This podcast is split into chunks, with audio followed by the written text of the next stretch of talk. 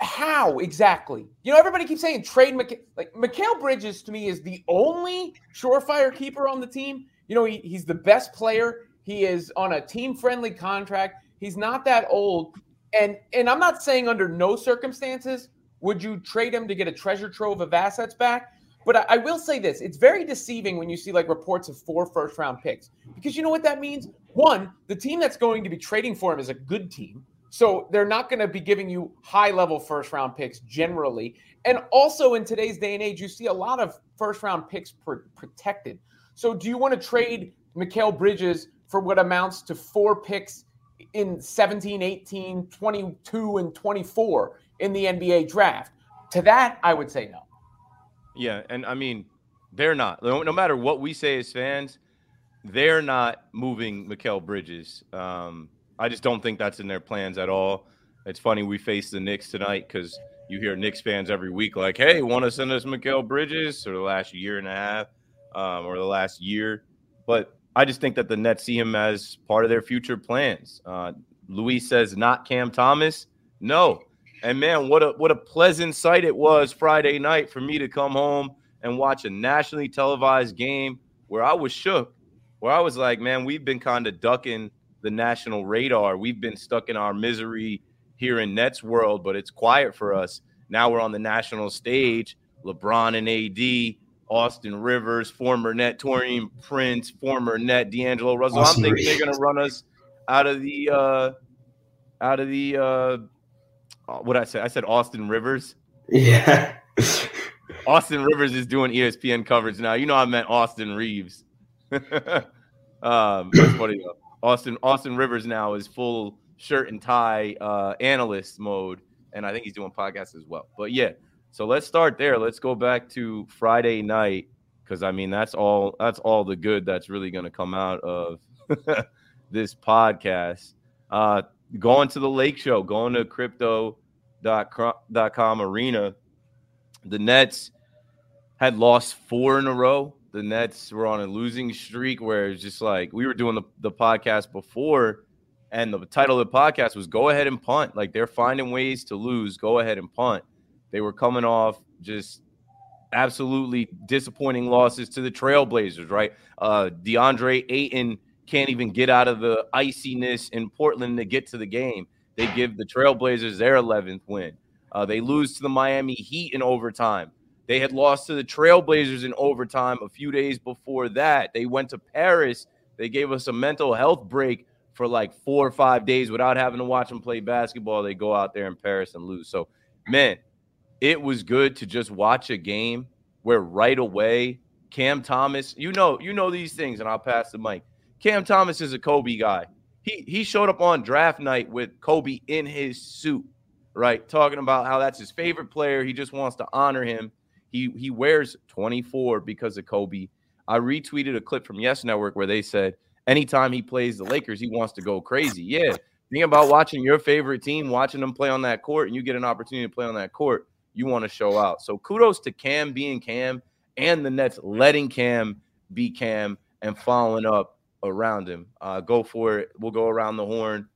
Alex, yeah, I'll, I'll, take it. Um, it, it, it just shows that um, uh, I mean, uh, agree to disagree, Robin. I personally think Cam Thomas is our best player because when Mikal Bridges is carrying the load as like the main ball handler, first of all, he's not very good ball handler. I, I think we can agree there. But when he has the entire load on him, it sort of diminishes what he does on the defensive end because we all know how good he was in Phoenix uh, defensively, and this season we really just haven't really seen it. And I think that's a big reason why a lot of Nets fans thinks he's still our best player. But um, when you take that away from him, Cam Thomas is better offensively. But when you when you balance it and you see Mikal Bridges as sort of like the number two or number three option when he was uh, in the Lakers game, he was he was really good. He was really solid.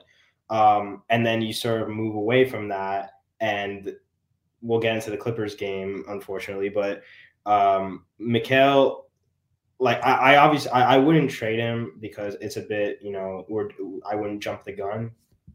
Um, four first round picks is very nice, like in terms of like the sound of it, But having Mikal Bridges as a number three option on a championship championship team is good enough. But I would just I would sell other players.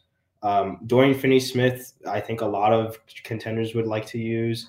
I think Royce O'Neale maybe. I think I, I can't see both of them staying until after the deadline. Um, and then probably and then Spencer Dinwiddie's all and all those rumors with D'Lo and Dejounte Murray probably being in that three team trade. Um, I don't know who's going to come here. A lot of people think DeAndre Russell will come here. Um, that remains to be seen, but it's just that you know this team is this this. I mean, a lot of people are going to be like, sell the team, whatever. You know, get rid of everyone. Uh, a lot of you know panicking right now, but this is always going to be a transition year um, and we'll just see how or what uh, you know what direction we'll take uh, going into next season. Look, there doesn't need to be a Cam Thomas, Mikal Bridges debate. It feels like the camps are against sure. at yeah. times. But I'll say this: Mikal Bridges is the better player. I mean, I don't think he's the better player. I know he's the better player. He's the one guy on this team that I believe could start on a championship team right now. That's not a diss to Cam, who has shown flashes. But when you you factor in Mikal's been one of the best clutch shooters in the entire league this season. He's asked to do almost everything for this team. He's still producing at a, at a pretty strong level. And yeah, the defense is always going to take a hit when you're, you're asked to do more of an offensive load. But this is a team with no on ball creation whatsoever. That's what they seriously lack. That's why you see them linked to Murray in trade rumors. It's why the, we can't escape the name Ben Simmons because as much as he's he's more of a hypothetical player than he is an actual basketball player, he he is a point of attack guy as far as having the ball in his hands and setting other people up. They haven't had that all year.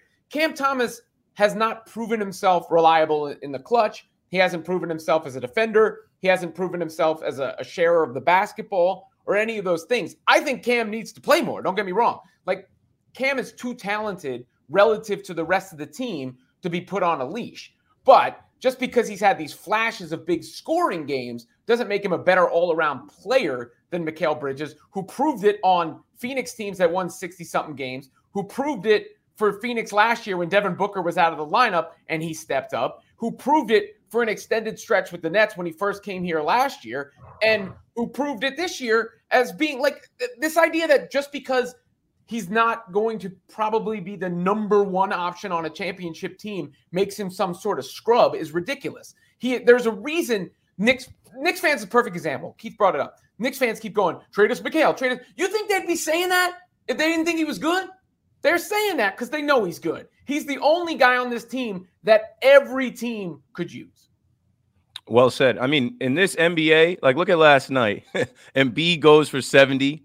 But then Karl-Anthony Towns goes for 62 and he's on the bench. In this NBA, fans look at scores. They look at scoring. Players look at scoring. Player, players want to have the highest score. They want to be talked about. Uh, KD in, in the um, press conference, 70 shit. Like, you know, so when you look at a Cam Thomas and his scoring ability, he gets buckets. So everybody's like, that's the best player on the team.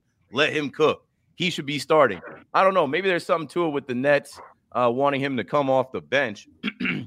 Uh, he's still, you know, um, breaking records and setting records for bench scoring. But here's the box score from uh, Friday night. So I'm glad we killed the narrative, and, and I hope there are more games that kill kill the narrative that whenever Cam Thomas goes off, the Nets lose. As I'm live tweeting the game and watching the game, I'm like, oh, he's going for 30 tonight. Must win. Have to lock it down. Can't have a collapse. Must close. I mean, they waited for the second game in Staples Center to do that or crypto.com arena. I'm never going to call it crypto.com arena. I don't know if you guys have made that adjustment yet. I'm a Kobe guy too. It's the house that Kobe built. It's the Staples Center. Crypto.com arena. That's a dumbass name. But anyway, um, when we're looking at the rest of the team, and you mentioned Mikal Bridges, I mean, Mikal Bridges is still going to chip in his 17 points, play his minutes.